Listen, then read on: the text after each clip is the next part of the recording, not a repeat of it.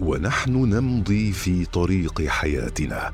نمر على نقاط مهمة قد نغفل عن أهميتها أو تكون خارج نطاق رؤيتنا. نقط عمياء مع إبراهيم العجمي. أهلا بكم مستمعينا الأعزاء في حلقة جديدة من حلقات برنامج نقط عمياء والذي نتطرق في كل حلقة من حلقاته إلى أمر مهم قد نغفل عنه في مفاصل حياتنا. ويكون خارج رؤيتنا فنمضي في ممارسته فيشق علينا فعله أو يحرمنا الترك فوائده.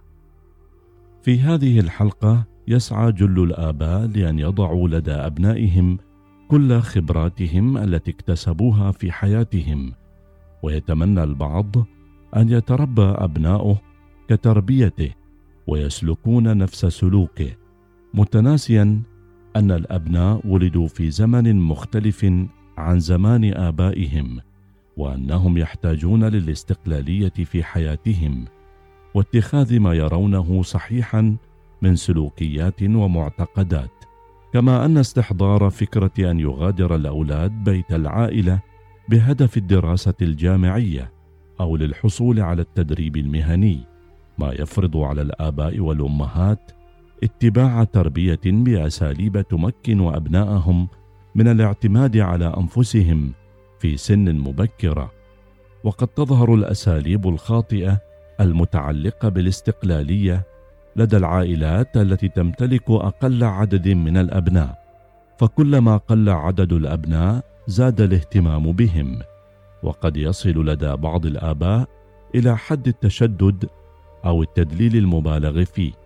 لأنهم لا يجدون غير ابن أو ابنين فقط لتنشئتهم بالأساليب التي يرونها حتى يصل الحال إلى التدخل في اختيار شريك الحياة الخاص بالابن أو الابنة بعكس تلك العائلة التي لديها أبناء كثر فيتوزع الاهتمام والأساليب عليهم ويعطى الفرد فيهم حرية أكثر ومساحة أكبر.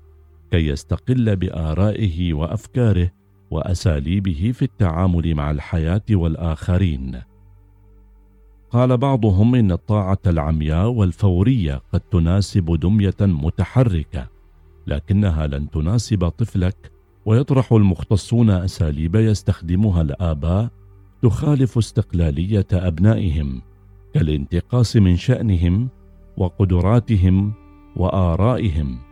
واستعمال التهديد حين المخالفة أو رشوتهم ليعملوا عملا أو يحققوا انجازا. كذلك انتزاع الوعود منهم غصبا واستعمال الرقابة بشكل مبالغ فيه أو التكلم معهم زيادة على الحد أو الطلب منهم بأن يطيعون آباءهم طاعة عمياء أو الدلال الزائد أو استعمال قواعد غير متلائمة مع أعمارهم. أو وسائل التأديب المتزمتة والدافعة للشعور بالذنب أو الطلب منهم شيئا أو إعطاؤهم امرا إذا لم يكن الآباء قادرين على وضعه موضع التنفيذ. بكل تلك الأساليب وغيرها قد يظن بعض الآباء والأمهات أنهم يربون أبناء مطيعين وخيرين إلا أنهم في الأغلب يحاولون أن يصنعون آلات ودما يحركونها متى شاءوا.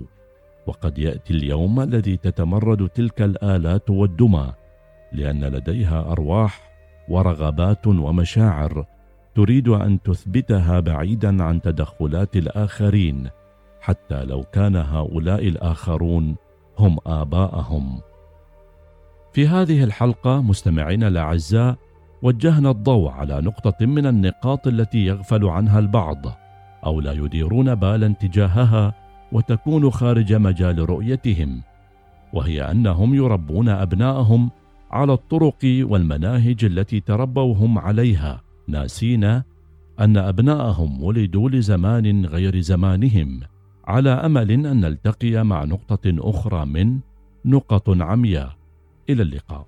نقط عمياء مع إبراهيم العجمي يوميا في الأوقات التالية. السابعة وخمسة عشرة دقيقة الثانية عشرة وخمسين دقيقة الثامنة وعشرين دقيقة.